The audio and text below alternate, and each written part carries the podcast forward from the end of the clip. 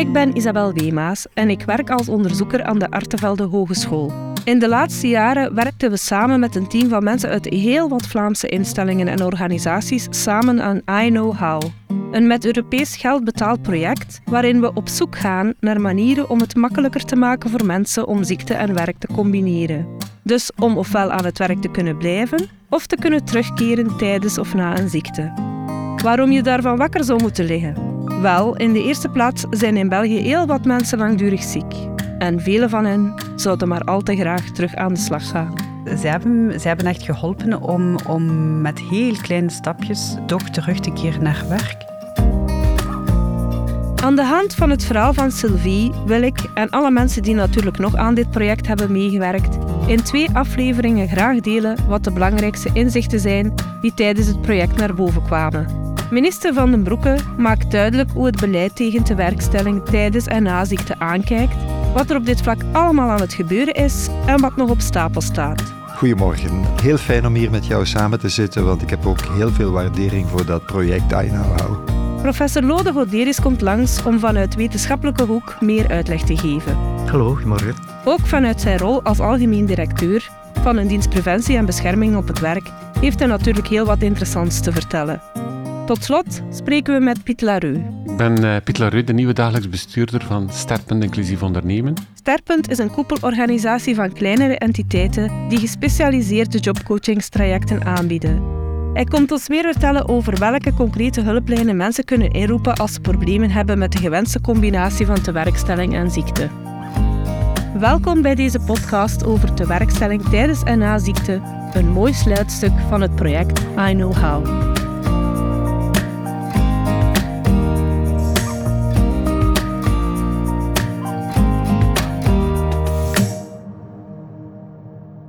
In de vorige aflevering van deze podcast leerden we Sylvie kennen. Zij vertelde over haar zoektocht naar een nieuwe job nadat ze een kleine twee jaar in behandeling was voor borstkanker. Sylvie vond steun bij Rentree, waar een jobcoach haar begeleidde naar een nieuwe start. Vandaag spreek ik met haar over een aantal van de grootste uitdagingen voor onze samenleving en dat zijn een langdurige ziekte bespreekbaar maken, de administratieve last die daarbij komt beperken en hoe zowel Sylvie als onze experte professor Lode Goderis, Piet Larue van Sterpunt en minister van Sociale Zaken en Volksgezondheid Frank van den Broeke naar de toekomst kijken. Om de uitdagingen waarover het gaat beter te begrijpen, keren we terug naar het verhaal van Sylvie. Meer bepaald naar het moment waarop ze ziek werd, toen ze nog als zelfstandige aan de slag was. Sylvie beschrijft hoe moeilijk het is om met andere mensen over ziekte in gesprek te gaan laat staan met klanten of collega's. Ik was toen zelfstandig en ik heb toen eigenlijk beslist om het project waar dat ik op werkte op dat moment ook volledig stil te leggen. Um, omdat ik dat ook um, um, niet zag te combineren. Dat was eigenlijk uh, nog iets dat erbij kwam. Ik wist ook absoluut niet wat er op mij ging afkomen. Dus ik dacht van oké, nu ga ik echt eerst volledig gaan voor, voor het ziek zijn. Ja. Je was aan de slag als zelfstandige. Wat deed, je, wat deed je toen? Ja, um, ik werkte in, in, um, op projecten eigenlijk in, in KMO's die het organisatorisch of financieel moeilijk hadden. Um, dus haar organisaties, interne bedrijfsprocessen bekijken en optimaliseren. Uh, dus ook best wel pittige opdrachten. Hmm. Ja stressvol verantwoordelijk. Ja, ja dat was iets. Um, ja, dat is ook iets dat je niet meteen um, um, kunt zeggen van ik ga dat deeltijds doen. dat is iets waar de mensen echt op jou rekenen. ze zitten al in de moeilijkheden, ze vertrouwen op, uh, op uw expertise en op uw, op uw tijd om ze door hun moeilijke situatie te loodsen. Dus dat is iets, als je het zelf moeilijk hebt en, en niet echt weet wanneer dat je wel of niet beschikbaar gaat, gaat zijn, ja, dat niet, niet te combineren valt. Ja. Ja, je werkte als zelfstandige, dus je had ook veel contact met, met klanten. Heb je tegen hen verteld dat je ziek was? Hoe heb je ervaren? Nee. Nee, je hebt dat niet verteld? Nee. En hoe komt dat? Ik kon dat niet. Nee, ik kon dat niet vertellen. Dat was een beetje mijn leven van, van voor de ziekte. Um, en dat was voor mij abrupt gestopt. Dus daarna, daar teruggaan, dat was moeilijk. Ja, kijk, nu nog heb ik het moeilijk als ik daaraan denk. Dat is... Um, ehm, dat is een beetje de oude Sylvie, die ik wel heel graag had en waar ik heel mooie dingen mee heb gedaan. Maar dat, dat, ehm, dat heb ik gelijk achter mij gelaten. Ja. Ja. Omdat ik dat ook op vandaag niet meer haalbaar um, vind en ook te moeilijk om uit te leggen aan die mensen, uh, aan dat bedrijf, van wat er allemaal in die tussentijd gebeurd is. En ik denk dat het enorm veel van mij zou vergen om hen het te proberen uitleggen en ik betwijfel of, of, dat ze, of dat ze het ja, voldoende kunnen inschatten. Niet van, van niet kunnen of niet willen, maar gewoon omdat het, ja, omdat het ja, heel intensief is uh, wat ik heb meegemaakt. En uh, ja, uh, ik denk voor, voor, heel veel mensen die er niet nou mee in contact geweest zijn, gewoon ver van, ver van hun bed. En ja. vandaag sta ik er weer. Ik heb ja. weer haar, ik, uh, ik zie er weer goed uit. um, Zeker. Dus, dus ja, um, men denkt van ja, dat is weg, dat is gedaan. Maar ja, zo voelt het toch nog niet. Nee. Je draagt dat mee. Ja, ja. Ja, het verandert je. Het verandert je zeker. Ja. Toen jij um, uh, ziek geworden bent, had jij eigenlijk ook geen, geen collega's of geen team om op terug te vallen? Ik werkte alleen, maar ik had een, een heel aantal collega's. Hè, ja. maar in, specifiek wat ik deed, stond ik alleen. Ja. ja. En heb je met hen ooit gesproken? Of, of, uh, allez, of niet, ook niet? Nee, ik, heb, um, op, ik had denk ik op dat moment echt gewoon behoefte om mij te concentreren op, het, op wat er mij te wachten stond als ziekte. En ik had ook het gevoel van, um, dit is niet iets dat ik ga kunnen combineren met, um, met het werk op dusdanig manier dat ik, dat ik tevreden kan zijn van de twee. Ik wou hen ook niet hun verder in het probleem brengen, is niet echt het woord, maar ik wou, ik wou het hun ook niet moeilijker maken. Ik dacht van oké, okay, nu, nu, nu ben ik ziek, nu ga ik, ga ik een blok aan de been zijn. Ja. Dus, dus ik wou mijn problematiek eigenlijk niet in, niet in, in, in hun project of in het bedrijf brengen. Ja. Nee, dus ik heb dat eigenlijk heel gescheiden gehouden. Ja. ja. Dat gevoel dat het moeilijk is om werk en ziekte te combineren, zelf als je dat wel zou willen, en de drempel om daarover te praten werd reeds in de vorige aflevering benoemd door professor Goderis. Ook minister Van den Broeke pikt hier verder op in. Ik denk als je mij vraagt wat zijn de uitdagingen voor werknemers, dat het ook niet evident is om te zeggen ik keer terug naar mijn werk. Je kan ten onrechte, maar desalniettemin kan het reëel zijn, zelf een stuk ongemak voelen bij het, dat je uitleg moet geven over de gevolgen van je ziekte. Je houdt sommige dingen misschien liever voor jezelf. Uh, dus dat is al niet evident, denk ik. En natuurlijk aanpassen, met ook gevolgen voor de inhoud van je werk, kan een stuk teleurstelling inhouden, een stuk verwerkingsproces. Uh, dus ik beeld me in dat dat niet gemakkelijk is. Maar dat is misschien een reden te meer om het ook niet uit te stellen. Natuurlijk, als mensen ernstig ziek zijn, moeten ze op de eerste plaats die ernstige ziekte kunnen bemeesteren. Dan gaat de ziekte en het genezingsproces voor. Maar op een bepaald moment denk ik, en ik denk dat men er best niet te lang mee wacht, wordt het nadenken over wat is nog mijn perspectief in de wereld van werk, in de wereld van werkrelaties, in, in mijn omgang met collega's, wordt het toch wel belangrijk om dat aan te pakken. Dus ik zou zeggen, mensen moeten, mogen er niet te lang mee wachten eigenlijk. Dus het feit van langdurig weg te zijn van de wereld van het werk, maakt het op zichzelf ook moeilijker om terug te keren. Men kijkt anders naar jou. Als je ergens gaat solliciteren, zal men zeggen: Maar waarom ben je al zo lang niet meer aan het werk? Dus je krijgt een soort van stigma. Hè? Uh, in de wetenschap uh, noemen wij dat het fenomeen van de statistische discriminatie. Hè? Dat je een soort stigma krijgt, louter daarom. Hè? Dat voegt zich toe bij jouw rugzak vol problemen, dat jouw potentiële werkgever zegt, maar hé, hey, maar waarom ben jij zo lang afwezig? Dat geldt voor mensen die langdurig werkloos zijn, dat geldt voor mensen die langdurig ziek zijn. Maar je hebt je leven natuurlijk ook veranderd. Jouw leven is anders geworden. En ja, als je lange tijd uh, uit de wereld van het werk bent, heb je waarschijnlijk een aantal dingen ook niet meer geleerd die nieuw waren. Ja, nieuwe communicatietechnieken, nieuwe softwareprogramma's die verschenen zijn. Je hebt misschien gewoon ook dingen verleerd. Dat is des mensen. Hè? Um, dus lang afwezig zijn is op zichzelf, hè, dat is een negatieve duurafhankelijkheid, hè, is op zichzelf een probleem. Reden te meer waarom je voldoende snel moet optreden om perspectief te geven. Natuurlijk realistisch snel, maar wel voldoende snel. Uh, maar we merken dat echt in de cijfers. We zien een positieve, hoopgevende dynamiek in de primaire arbeidsongeschiktheid, dus de eerste 12, 12 maanden. We zien dat toch veel minder wat betreft mensen die in invaliditeit zitten. Dat het belangrijk is om snel genoeg in gesprek te gaan om te voorkomen dat de terugkeer naar werk alsmaar moeilijker wordt, is al uitgebreid bevestigd in heel wat wetenschappelijk onderzoek. Professor Goderis legt uit welke mechanismen hier spelen en wat je allemaal kan doen. Op wie kan een werkgever rekenen om hem ook te ondersteunen? Wel, wat je ziet is als iemand lang afwezig geweest is van het werk, ja, dan zie je eigenlijk twee evenwichten ontstaan. Eén bij de werknemer zelf, de thuissituatie, je leven is anders ingedeeld.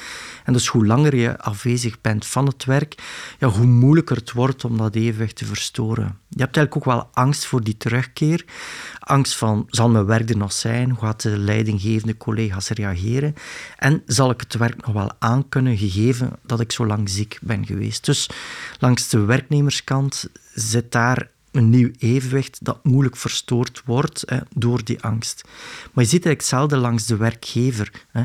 Na drie maanden is het werk herverdeeld, er is iemand anders uh, bijgekomen uh, en daar is er ook wel angst. Hoe gaat die persoon terugkeren? Hoe gaan we hier regelen? Gaat die persoon niet opnieuw uitvallen? En dus zie je dat, dat daar eigenlijk twee evenwichten ontstaan die moeilijk nog verstoord worden of teruggebracht worden naar de nieuwe situatie door die uh, angst. En ik denk dat we daar vooral moeten kunnen aan werken om enerzijds, en dat kan via contact houden, van in het begin, kan die angst eigenlijk ook wel doen, doen, doen wegnemen. En dan vooral gaan kijken naar wat is nu mogelijk, uh, wat, wat kunnen we nu doen om die terugkeer mogelijk te maken. Dus heel positief uh, te gaan kijken. En ook zeer goed af te stemmen met collega's. En dat is, denk ik, heel belangrijk. Want wat je nu vaak ziet gebeuren, is dat er wel een afspraak gemaakt wordt tussen de werknemer en de bedrijfsleider of HR. Uh, eh, en die afspraak wordt geregeld, wat, wat goed is. En dan vervolgens komt in de uitvoering, maar eigenlijk de uitvoering ligt dan wel in het team binnen de collega's. Dus ik denk dat het eigenlijk belangrijk is om ook die collega's mee te betrekken, zodat dat ook een ondersteunde, gesteunde beslissing is. Want ja, als iemand deeltijds of met beperking terugkomt, dan zal er het team hier uh, mee aan de slag uh, moeten uh, gaan. En als daar willen van maken, is dat altijd veel sterker. Ja, inderdaad. Dus toch wel heel wat uitdagingen voor die werkgever. Zijn er ook steunlijnen die zij kunnen gebruiken, organisaties waarbij zij terecht kunnen uh, ja, om, voor advies of, of operationele ondersteuning of zo? Ja, er zijn heel veel organisaties en ik snap ook dat heel veel mensen waarschijnlijk door het bos de bomen niet meer zien of door het boven het bos niet meer zien. Ik sla het altijd door elkaar. Ja. uh, nee, ik, ik, allee, natuurlijk kan je even misschien hier zeggen wat dan een preventiedienst uh, kan doen. Enerzijds helpen wij mee bij het opstellen van, van een beleid. En ik denk dat dat wel belangrijk is om daarmee uh, te beginnen. Welke afspraken maken we nu met elkaar als iemand uitvalt? Hè? En dan kan je eigenlijk al gaan inschrijven, we gaan nu contacteren, we gaan contact houden. Dat is wat wij van u verwachten, dat is wat je van ons kan verwachten. En dus bij het opstellen van dat beleid kan een preventiedienst al helpen. Twee, ook bij de uitvoering, want soms zie je, leidinggevende weet ook niet goed wat kan ik dan vragen en niet, dus kunnen we daar ook wel opleiding uh, rond geven. En ook dan als iemand effectief uitgevallen is en bij die terugkeer, ja, is een arbeidsarts, maar bij uitbreiding alle preventieadviseurs uh, kunnen echt wel helpen om enerzijds te kijken wat is de medische situatie en dat eigenlijk gaan vertalen naar wat is nu functioneel mogelijk om dan samen met werkgever, uh, leidinggevende en collega's te gaan zien van hoe kunnen we hier nu een situatie, een werkcontext creëren waarin dat die terugkeer mogelijk uh, gemaakt wordt. En dat is ja, eigenlijk wat dat momenteel een heel belangrijke taak is van de preventiedienst.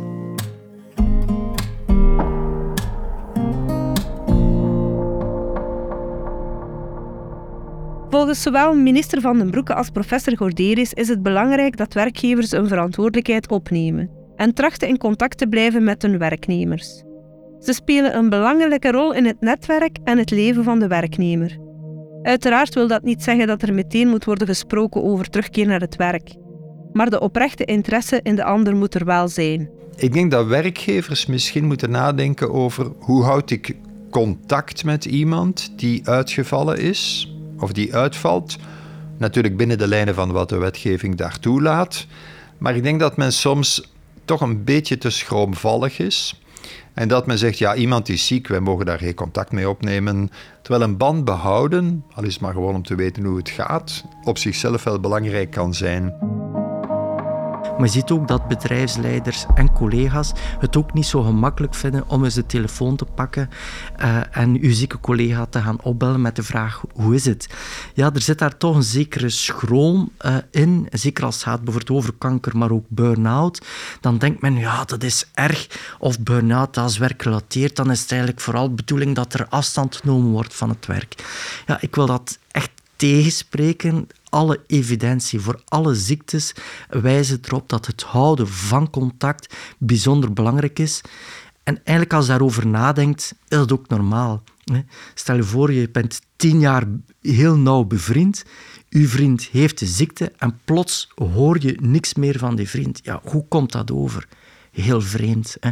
En dus in die zin pleit ik er altijd voor van normaliseer uh, eventjes. Uh, het is oké om bezorgd te zijn om elkaar en voor elkaar te zorgen. Dus dat is uh, ook denk ik een, een heel belangrijke uitdaging nog. Dat lijkt me heel duidelijk. Maar hierbij toch een belangrijke kanttekening van Sylvie.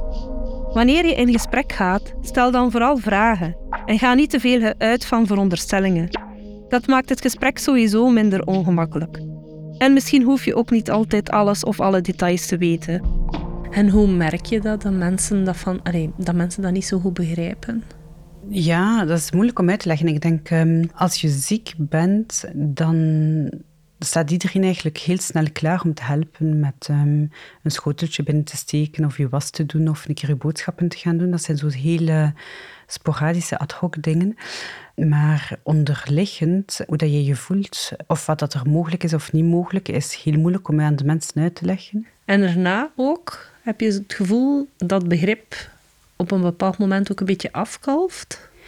Ja, eigenlijk dat was nog het moeilijkste. Het ziek zijn, ik vind dat eigenlijk misschien niet oké om het zo te zeggen, maar het ziek zijn viel best wel nog mee, omdat je dan inderdaad ziek bent. Um, je familie, je vrienden, iedereen heeft begrip voor het feit dat alles moeilijker gaat. Maar dan één keer dat de behandelingen stoppen, ben je, eh, of word je verondersteld om, om weer de draad op te pikken en dan in één keer er weer te staan en weer te zijn zoals vroeger. En eigenlijk begon dan voor mij het moeilijkste. Ehm, omdat je leven volledig door elkaar geschud is die draad is volledig doorgeknipt, um, zowel sociaal als je werk, als um, met je familie, met je thuissituatie. Um, en dan begint het allemaal opnieuw en moet je, moet je jezelf eruit vinden en de kracht en energie terugvinden om, om weer verder te kunnen. Daarvoor is er wel begrip, maar ergens wordt de omvang daarvan onderschat, denk ik. Ja. ja. Ja. Wanneer je het aan iemand vertelt, heb je dan het gevoel dat mensen daar goed mee kunnen omgaan? Oh nee, ze weten niet wat het is, denk ik. Nee. Uh, nee, ze, um, ik denk dat ze soms ook um, met bepaalde vragen in hun hoofd zitten van... Um, ja, uh, welke kanker precies, of, uh, of dat je een operatie hebt gehad, of, of dat je haar verloren bent. maar dat zijn ja, zo de typische zaken waar dat je aan denkt als je kanker, het woord kanker hoort. Maar ieder verhaal is zodanig anders. En ze bekijken nu dan eh, een beetje afwachtend. Um, ik denk met de hoop dat jij zelf de, de antwoorden geeft, vooraleer dat ze de vragen moeten stellen. En ja, als je, als je dan uh, toch begint te vertellen, dan, dan ja, voel je heel snel of dat de ander... Um, dat die, hoe, hoe ongemakkelijk ze zich daar soms bij voelen. Um, als ze zelf al iemand hebben meegemaakt, uh, dicht bij hen, dan hebben ze net iets meer voeling ermee, maar grotendeels niet. Ja. Nee, grotendeels niet. Ja. Nee. Vandaag is Sylvie opnieuw voltijds aan de slag en daar voelt ze zich goed bij. Ik vraag me af of ze tijdens het sollicitatiegesprek voor die job vertelde over haar borstkanker.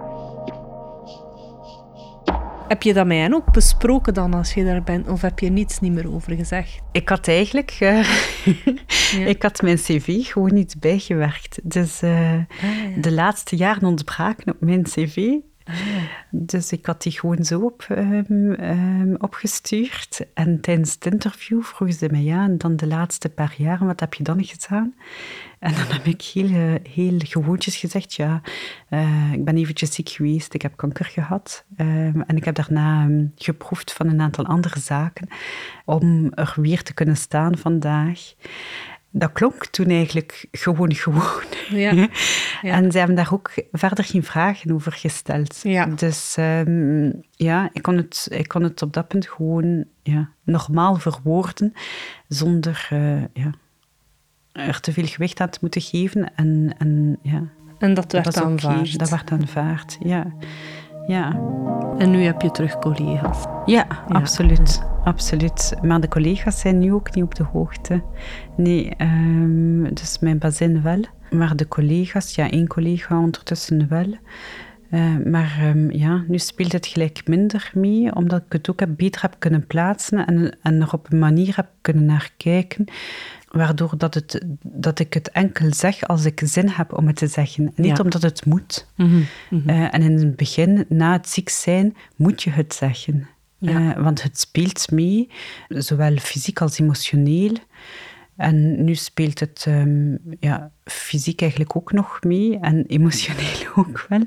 Maar, ehm, maar ik heb ermee leren omgaan. Ja. Ik heb het leren plaatsen en ja. Sylvie wilde heel graag in gesprek gaan over werk en haar terugkeer naar de arbeidsmarkt voorbereiden, maar vond hier moeilijk haar weg in. Het werd haar soms ook wat ontraden. Het is duidelijk dat we hier nog een weg in te gaan hebben. Had je het gevoel dat je gecontroleerd werd op het moment dat je niet kon werken? Zo? Dat er, ja... Ik heb dat gevoel niet zodanig gehad, maar ik was wel bang, omdat ik misschien net niet gecontroleerd werd, dat ik dan ook niet wist van, maar het zou kunnen dat opeens ehm, mijn uitkering stoppen. En wat dan? Dus ik ben wel af en toe gaan vragen van hoe zit het systeem in elkaar, hoe gaat dat verlopen. Informatie die eigenlijk ook al moeilijk ehm, te ontvangen was. Af en toe moest ik dan wel naar de controlearts, maar dat was meer, eh, vind ik, administratief. Eh, of zolang dat je echt specifiek in behandelingen bent, is het heel duidelijk. En daarna wordt het een grijze zone waar dat het eigenlijk voor niemand duidelijk is, maar waar je dan ook Ja. geen duidelijk antwoord op krijgt. Dus je blijft zo'n beetje in, in het ongewisse. Want uiteindelijk, ik ben dan zelf spontaan naar de VDAB ehm, ehm, afgestapt om- met de vraag van, kijk, wat kan ik ehm, daarna doen en, en, en op welke manier kan dat? Terwijl dat ik vroeger wel altijd het gevoel had van de VDAB is er om, om je zo snel mogelijk terug aan het werk te krijgen. Daar had ik dan wel het omgekeerde gevoel. Is ehm, dat, ehm, dat ze ook zeiden dat ik net de tijd moest nemen om terug te keren naar iets dat op de lange termijn ook haalbaar was. Nu, ik ben ook op hen afgestapt toen ik nog eh, onder behandeling was. Dus eh, ehm, ja, ze hebben het eh, grotendeels daarvoor ook afgeremd. Maar ehm, van hen heb ik nooit een echt ehm, druk ondervonden. Maar ze wisten ook niet goed wat wel en niet kon. Dus Ja. ze moesten mij wel doorverwijzen, ehm, waardoor ja, het ook voor hen denk ik niet duidelijk was van, van ja, hoe gaat dit hier verlopen. Volgens professor Goderis is het wel logisch dat het gesprek niet altijd even gemakkelijk verloopt, omdat we wantrouwig zijn en toch heel vaak nog de neiging hebben om te focussen op de beperkingen, op wat niet kan, in plaats van op de mogelijkheden, wat wel zou kunnen. En dat moet dringend veranderen. Ik denk als het gaat over terugkeer naar werk, verzuim, dan zit dat altijd nogal gefocust is op de negatieve aspecten. We moeten eigenlijk ja, zorgen dat we ziekteattest hebben om zeker te zijn dat de persoon die zich ziek meldt effectief ook ziek is. Vanaf dan, hè, na één maand, kom je in een, uh, de primaire arbeidsongeschiktheid terecht. Hè. Je moet, uh, krijg je ziekteuitkering van het ziekenfonds en moeten ook wel zeker zijn dat die uitkering terecht is. Dus het hele beleid uh, verzuim is nogal negatief gekleurd, nogal sterk controlerend, om er toch voor zorgen dat er geen onterechte uitkering zou zijn, dat mensen onterecht thuis zouden zitten ik stel eigenlijk vast dat dat, dat eigenlijk niet nodig is. Ik denk dat we vooral moeten uitgaan dat meer dan 90% van de mensen dat eigenlijk goed doen. En eigenlijk ook op zoek zijn naar ja, hoe kan ik nu mezelf realiseren. En dus ik, mijn voorstel is altijd om dat om te draaien. Laten we ons focussen op het gewenste resultaat. Zijn de mensen helpen aan een goede job. En ons vooral daarop richten en de middelen naartoe uh, laten gaan. En minder aan controle. Anderzijds geeft Sylvie toch ook wel aan dat het belangrijk is om met die beperkingen, die er zijn, rekening te houden. Tijd geven is ook belangrijk. Wat heeft jou het meest gestoord toen je terug aan het werk moest gaan? Allee, wou gaan, zal ik zo maar zeggen. Waar liep je allemaal tegenaan dat je misschien wel of niet verwacht had? Um, mijn eigen limiet, zeker. Um, uh, ja, fysische beperkingen, die vermoeidheid, die concentratiestoornissen, um, het niet meer kunnen multitasken. Het voelen dat ik um, in dat opzicht niet meer dezelfde ben. Um, en dat we ook heel moeilijk kunnen uitleggen aan, aan um, de werkwereld, om het zo te zeggen. Ook omdat de een dag de andere niet is. Dus ik kon wel heel goede dagen hebben, waar ik me wel veel beter voelde.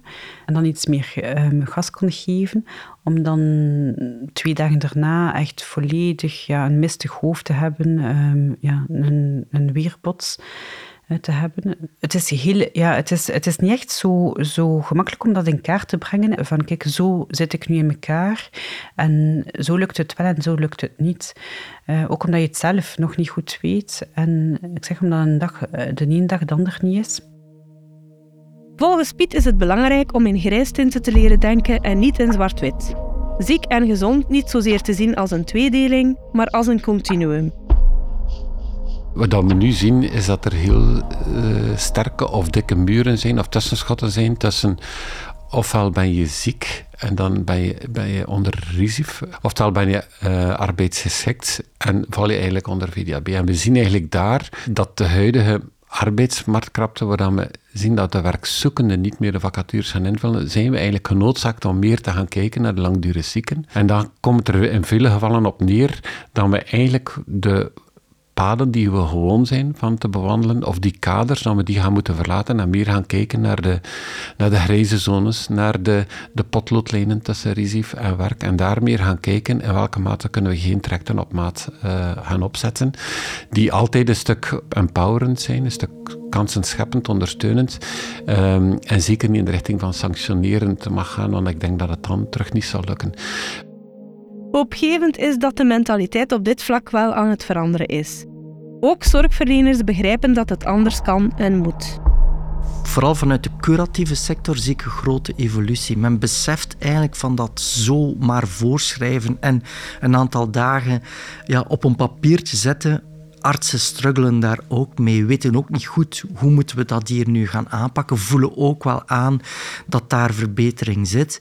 En het besef dat werk bijdraagt aan gezondheid is ook daar eigenlijk gekomen. Dus daar, dat is een gigantische uh, wijziging. Maar we zitten nog wel altijd beetje met ja, de attestering, het administratief proces, wat eigenlijk dan maakt dat het niet zo eenvoudig is, blijkbaar om dat in 1, 2, 3 te gaan veranderen. Twee, en dat is dankzij corona, zie je dat uh, ook de, binnen de geneeskunde, binnen de zorgsector, je elkaar wel wat gevonden hebt. Uh, bijvoorbeeld, we hebben nu een veel betere uh, samenwerking tussen arbeidsgeneeskunde en huisartsgeneeskunde en specialistische geneeskunde. Ja, dankzij corona, omdat we daar eigenlijk ja, allemaal preventief aan de slag waren, maar ook moesten gaan kijken als iemand corona had, wat kon die persoon dan eigenlijk gaan doen. En dus is er op dat moment, ja, elkaar eigenlijk wel leren uh, ontdekken en zie je dat dat toch heeft bijgedragen naar het doorsturen, doorverwijzen naar elkaar van uh, patiënten. Um, en, en hier in dit geval zien we een duidelijk meer doorverwijzing vanuit de curatieve sector naar uh, arbeidsartsen voor ondersteuning, begeleiding bij de terugkeer. De administratieve mallemolen waar je doorgedraaid wordt bij ziekte is dus niet van de poes. Ook Sylvie kan hierover meespreken. En ook Piet beschrijft dat de entreecoaches hier best veel werk mee hebben. Administratie is meestal ook niet bepaald maatwerk. Um, en waren er ook, hè, want uh, heel veel mensen die terug aan het werk willen gaan, spreken ook wel over heel veel zaken, papieren dat ze moeten invullen en dergelijke. Heb jij die ervaring ook of viel dat dat nog wel mee? Ja, ja. Nee, het viel niet mee. Nee, het is, um, het is heel moeilijk te weten waar je recht op hebt, waar je um, terecht kan voor vragen, wat mogelijk is, wat niet mogelijk is, welke uitkering um, of uh, toelage of extra hulp je al dan niet kunt inschakelen, zowel tijdens je ziekte als na je ziekte. Of en hoe je bepaalde zaken kunt combineren. Inderdaad, het ziek zijn met progressief terugkeren naar werk. Och, dat is een kluwen. Dat is echt enkel en alleen omdat je ofwel zelf achter de informatie um, aanzit, ofwel gewoon, en dat is bij mij ook het geval geweest, is van de juiste persoon op het juiste moment ontmoet hebben. Ja. En dat dat een toevalsfactor is, uh, dat vind ik heel jammer. Ja. Heel jammer. Ik was ook uh, op een gegeven moment um, in het ziekenhuis uh, voor mijn behandeling en in een tweepersoonskamer. En die persoon naast mij had ook een gesprek met um, de sociale assistente, denk ik, van het ziekenhuis. En die was ook enorm op zoek um, naar hoe moet het, wat kan, wat kan niet. En ik herinner mij dat ik zodanig zelf moe was, dat ik, dat ik wel informatie had, maar ik was zelf ziek en ik, ik, ik dacht van ik moet dat delen met die vrouw, um, die moet geholpen worden. En die sociale assistente had wel een, een stukje van de informatie, maar, maar, maar niet, niet, niet voldoende of niet alles. Wat ik op zich ook wel begrijp, want het heeft... Um, um, het is echt verspreid over een heel aantal organisaties, instanties, maar uh, ja, ja, heel moeilijk. Een van de nadelen van een heel goed sociaal zekerheidssysteem te hebben is de paparassen en de administratie. Ik denk als je nu in ziekte of langdurige ziekte gaat, de, de malle molen van paparassen en uh, geneesscheren die je moet passeren. Dus daar, eigenlijk wat daar het meest nodig is, is eigenlijk een vorm van ondersteuning en, en, en eigenlijk constant en transparante communicatie um, en een vorm van ondersteuning waar je eigenlijk een beetje mee door uh, door het bos geleid wordt, zodanig dat je wel je weg vindt. Want uh, wat ik hier nu zeg, lijkt nog allemaal gemakkelijk, maar elke rentree coaching is eigenlijk maatwerk. Als je um, langdurig ziek wordt, op je 62ste, dan gaan er daar andere vragen zijn of iemand op 28 jaar naar werkhervatting. Uh, op je 62 gaat er misschien een rapper zijn, het nog wel zin om terug te keren. Um, als ik nu stop met werken, wat is dan dan gevolgen voor mijn pensioen en zo verder. Op je 28ste ga je kijken, ga je waarschijnlijk terug de, de, analyse maken van wat doe ik nu graag, wat geeft mij energie, ga je heroriënteren. Dus dat zijn al compleet andere trajecten, maar, maar die passeren altijd uh, de de, de mutualiteit enzovoort. Maar het traject zelf is telkens, of de, het persoonlijk traject is altijd een ander traject, kan ik zo zeggen. De minister ziet op dit vlak wel weer heel wat kansen weggelegd voor digitalisering. Juiste informatie voor iedereen op de juiste plaats op het juiste moment is hier de doelstelling. Maar iedereen moet eigenlijk echt rijke informatie hebben om en rond een patiënt. En om dat goed te organiseren moet je het eigenlijk digitaliseren. En alles op papier moeten uh, verdubbelen is, is echt uh, inefficiënt. Dus we werken aan digitalisering, wat het eigenlijk ook moet mogelijk maken om voor de patiënt zelf het, uh, de paperasserij, ook wanneer je denkt over terug aan het werk gaan en alles wat daarbij komt kijken qua administratie, om dat ook eenvoudiger te maken. Dus digitalisering is ook niet onbelangrijk vanuit empowerment van de patiënt zelf. We gaan een webapplicatie uitrollen die toelaat dat mensen relatief nauwkeurig kunnen inschatten wat het financieel betekent van terug aan het werk te gaan. Daar hebben we nogal uh, lang en veel werk aan gehad, langer dan ik zelf wel zou gewild hebben, maar bon.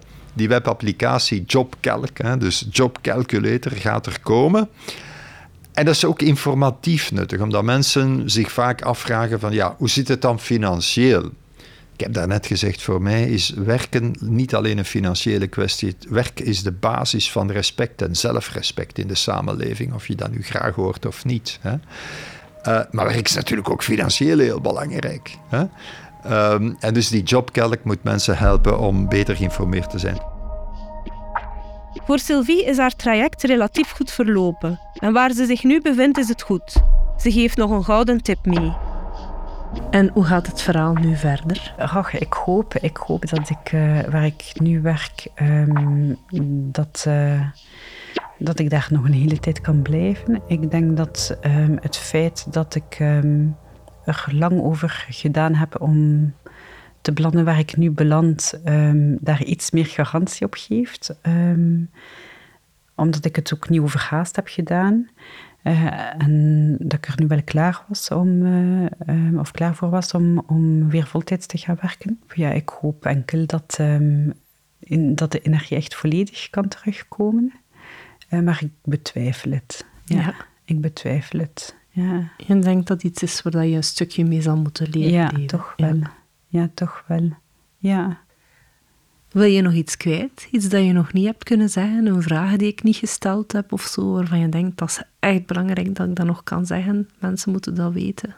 Ik hoop echt dat als je ziek bent, um, dat je jezelf de tijd geeft en de tijd krijgt, uh, vanuit het beleid dan inderdaad, om weer op je pootjes te belanden. Ja. Um, en in afwachting daarvan uh, dat je ondersteund kunt worden, dat de informatie um, gemakkelijker naar je kan toestromen in plaats van erachteraan te moeten lopen. En dan komt het wel weer goed. Ja.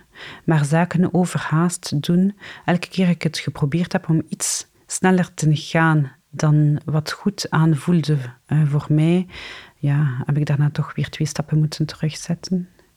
Dus men zegt, het komt wel weer goed. En dat is waar, het komt wel weer goed. Maar um, uh, toen ik die diagnose kreeg, uh, heeft uh, mijn dokter mij direct gezegd van kijk Sylvie, het is een, een, een, een helende behandeling. Dus um, het wordt gewoon een moeilijk jaar. Maar het is niet gewoon een moeilijk jaar. Het is een, een moeilijke periode van je leven. Um, en ik denk dat je niet moet vastpinnen op een jaar of de tijd van de behandelingen. Ja. De tijd nemen. Ja. Neem uw tijd. Ja. Ja. ja. ja. en omring je. Laat je, laat je helpen eh, door vrienden en familie. En dan laat je begeleiden door iemand extern om toch die objectieve kijk te hebben. En ik hoop dat je dan, die dan inderdaad vindt in een juiste organisatie of bij de juiste mensen. Voor Piet Larue is het noodzakelijk dat we naast de begrippen ziekte en gezondheid ook het concept genezing anders bekijken toen wij um, rond folders, dus rond werkhervatting, uh, in 2015 of 16, dus in de beginjaren, gingen gaan leggen in de ziekenhuizen, dan zagen ze liever onze hielen dan onze, onze tenen, omdat de medische wereld focust op ziekte en op genezing van een ziekte. En eigenlijk, als wij daar kwamen met folders rond werkhervatting, dan, dan uh, moesten wij buiten, want die mensen zijn ziek, die kunnen niet werken. Zeven jaar later zien we dat dat veel meer geëvolueerd is. Er is nog een gigantische weg te gaan. Um, specialisten, eigenlijk zitten we hier in, in, in ziekenhuizen en in de medische wereld vooral met specialisten die eigenlijk sterk zijn in hun vakgebied, maar, maar daarbuiten minder rekening of eh, niet, niet van alles. uh, in het medische moet er al met een polyvalent team gewerkt worden, los van linken leggen met een ander beleidsdomein naar werk. Die, die deuren zijn, zijn uh, open gegaan. Die moeten we nog verder uh, open duwen. Maar eigenlijk moeten we ook nog in de medische wereld kunnen iets maken dat, um, dat je eigenlijk maar 100% genezen bent als je ook terug uh, een stuk maatschappelijk, of dat je zinvol. Onze, de tevredenheidsmetingen van onze rondreeklanten zeggen kunnen we alleen maar zo begrijpen dat enkel en alleen genezen verklaard zijn, medisch genezen. En dus uh, eh, na vijf jaar genezen verklaard van kanker, dat dat onvoldoende is. Die mensen willen niet in hun zetel blijven zitten. Die mensen zijn maar volwaardig genezen als ze weer actief kunnen zijn. En eigenlijk zit rond drie vooral op het element werkhervatting, waar eigenlijk werk een element is in het genezingsproces. En ik denk dat tot op heden, dat is misschien nog wel een uitdaging, daar hebben we al een weg afgelegd, maar is er nog veel meer eigenlijk echt werk als een element in het genezingsproces, denk ik dat we daar moeten op inzetten. En dat is, dat is eigenlijk de medische wereld is er nog nooit... Ja, eigenlijk kijkt de medische wereld gewoon om, is de operatie geslaagd en kunnen we hier nu het, het medisch afronden, het medisch dossier afronden, kan zo zeggen. Terwijl dat, dat maar een deeltje is van uh, de problematiek van de persoon natuurlijk. Nu we Sylvie haar verhaal gehoord hebben, vraag ik haar, mijn experten en de minister zelf ook wat een advies is voor het beleid en de instanties die verantwoordelijk zijn voor het begeleiden en ondersteunen van langdurig zieken. De minister legt eerst uit hoe hij het ziet. Beleid voeren vanuit de overheid, de ziekteverzekering, maar eigenlijk ook voor de werkgevers en voor de individuele werknemers zelf, is natuurlijk om te beginnen dat je moet ziekte proberen te voorkomen. En wanneer mensen ziek worden, moet je proberen ervoor te zorgen dat, dat die impact ja, meteen bekeken wordt en dat we ervoor zorgen dat de impact op wat iemand betekent op de werkplaats eigenlijk uh, ja, opgevangen wordt in de mate van het mogelijke. Voorkomen, dat is heel algemeen. Voorkomen betekent om te beginnen als, ja, dingen als uh, tabak, alcohol, dat weten we, dat is schadelijk. We zouden dat minder moeten gebruiken. Voorkomen betekent op je gezondheid letten. Maar voorkomen betekent bijvoorbeeld ook het mentale welzijn op het werk eh, ter harte nemen. We hebben een website ontwikkeld, uh, ik voel mij goed op het werk.be, waarin we het hebben over mentaal welzijn op het werk. En dat is voor een stuk gewoon problemen voorkomen. Vervolgens, als mensen effectief ziek worden, nadenken over de vraag of dit moet betekenen dat ze helemaal uitvallen. De fiches die we hebben ontwikkeld samen met de artsen hebben het onder meer ook daarover. Hè kan je ook wanneer iemand ziek wordt, toch nog meteen kiezen voor ja, deeltijds aan de slag blijven. Of meteen kiezen voor aanpassingen aan het werk. Dus dat is eigenlijk, ook als je de ziekte niet hebt kunnen voorkomen, voorkomen dat iemand volledig uitvalt. Misschien moeten mensen meteen de kans krijgen om een beetje minder uren te werken, dus minder te verdienen. Stukje financiële ondersteuning te krijgen in de vorm van een, een uitkering, een toeslag. Om op die manier niet helemaal in het zwarte gat te vallen, dat ze volledig verdwijnen uit, uit hun bedrijf. Als mensen dan toch voor een periode volledig arbeidsongeschikt worden, worden verklaard, als die beoordeling zo is, dan mag die periode toch niet langer duren dan nodig. En dan moet er snel genoeg een ondersteunend aanbod komt, waarbij men samen met die patiënt begint na te denken over wat zijn nog de perspectieven en hoe gaan we het aanpakken dat je op een bepaald moment toch terug aan het werk kan. kan, kan, kan. Professor Godiris zou participatie graag opgenomen zien als expliciete doelstelling voor gezondheidszorg. Participatie en dus ja, als het gaat over werk, terugkeer naar werk, mee opnemen als een gezondheidszorgdoelstelling. Want als je dat doet, dan, dan ben je eigenlijk als zorgsector mede verantwoordelijk om die doelstelling te gaan bereiken. En dat gaat ervoor zorgen dat de zorgactoren veel, zich veel beter op elkaar gaan afstemmen. En dat is denk ik wat we in de eerste lijn echt nodig hebben. Moeten er dan nog uh, initiatieven zijn qua wetgeving, qua beleid, die ja, toch dringend opgepikt moeten worden? Ik denk dat er toch wel een aantal heel belangrijke zaken zijn. Ik zou heel graag hebben dat het ziektebriefje wordt afgeschaft. Hè. Dat zorgt er al voor dat er een direct contact is en maakt ook dat die focus dan ook niet direct op dat controlerende uh, ligt. Twee, hoe kunnen we ervoor zorgen dat het contact tussen werknemer en werkgever uh, ja, goed onderhouden blijft. En ik denk dat dat eerder gaat om samen te werken met een onderneming op zich. Kun je daar denk ik vanuit een beleid niet veel uh, aan doen.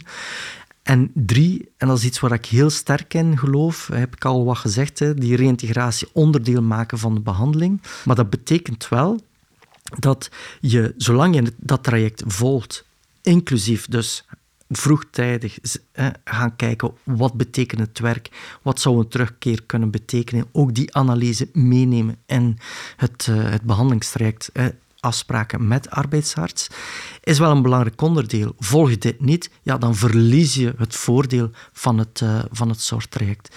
En dus daar geloof ik eigenlijk uh, heel sterk in dat we die zorgtrajecten maken, financieel gaan incentiveren, zeer gemakkelijk gaan maken, zodanig dat het eigenlijk heel genudged, om het met een dure term te zeggen, dat het veel gemakkelijker wordt om dat traject te volgen.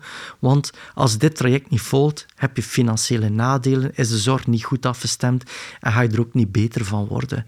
En dat is ja, waar ik denk, en dat is beleidsmatig een zeer grote uitdaging, denk ik. Eh.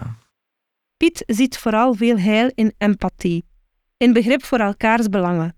Ik denk dat je het een stuk kunt samenvatten rond informatie, communicatie. Eh, ik denk dat veel met emotionele intelligentie te maken heeft. Dat je eigenlijk een stuk um, de empathie moet hebben, maar voor de beide kanten, voor de werkgever. En, en de werkgever die, wel, die zoekt een antwoord en de werknemer zet in een, krabbelt uit een, uit een langdurige ziekte. Dus daar moet er een stuk... Uh, weg worden, waar dat denk ik uh, emotionele intelligentie misschien wel een, uh, een belangrijk element kan zijn. Wel, meneer de minister, samenvat het misschien nog. Zijn we goed bezig?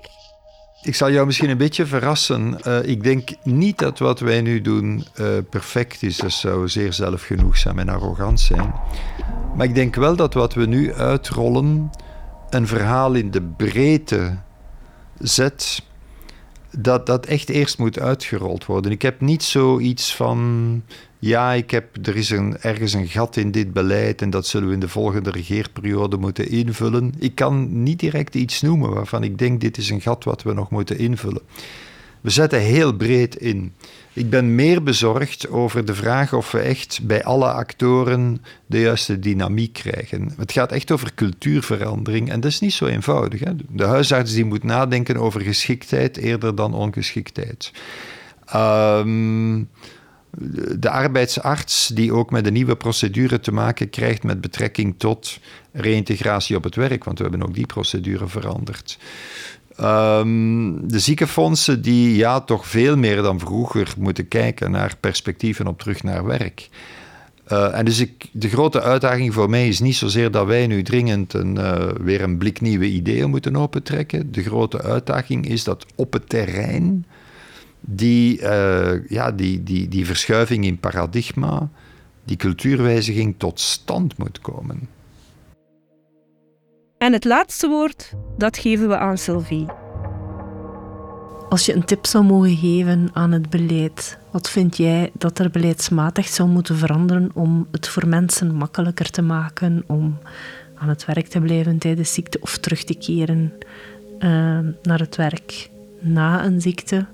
Wat, wat er ontbreekt er? De informatie van, van wat er mogelijk is om werk en ziekte te combineren of, um, of na ziekte opnieuw met werk op te starten, onder welke formules het kan en begeleiding daarin, echt begeleiding, ja. Dit was de tweede en laatste aflevering van de podcast van I Know How. Wie meer info wil over het onderzoeksproject kan terecht op de website van I Know How en op de website van de organisaties die aan bod kwamen in deze podcast. Ik wil graag nog in de eerste plaats Sylvie bedanken om haar verhaal met ons te delen. En ook bedankt aan professor Lode Goderis en Piet Lareux, de directeur van Ster.VZW, voor hun kennis en extra inzichten. En ook bedankt aan de minister van Sociale Zaken en Volksgezondheid Frank van den Broeke en House of Media voor de productie van deze podcast. Ik ben Isabel Wemaas en voor nu zeg ik tot een volgende keer.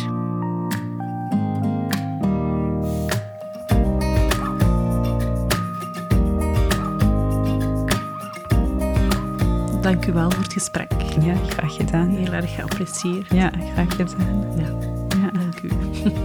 Ja, zeer goed. Voor mij is zo'n gesprekje en de voorbereiding op zo'n gesprek ook altijd nog een zweepslagje om er nog meer tegenaan te gaan. Bedankt. Dank u wel.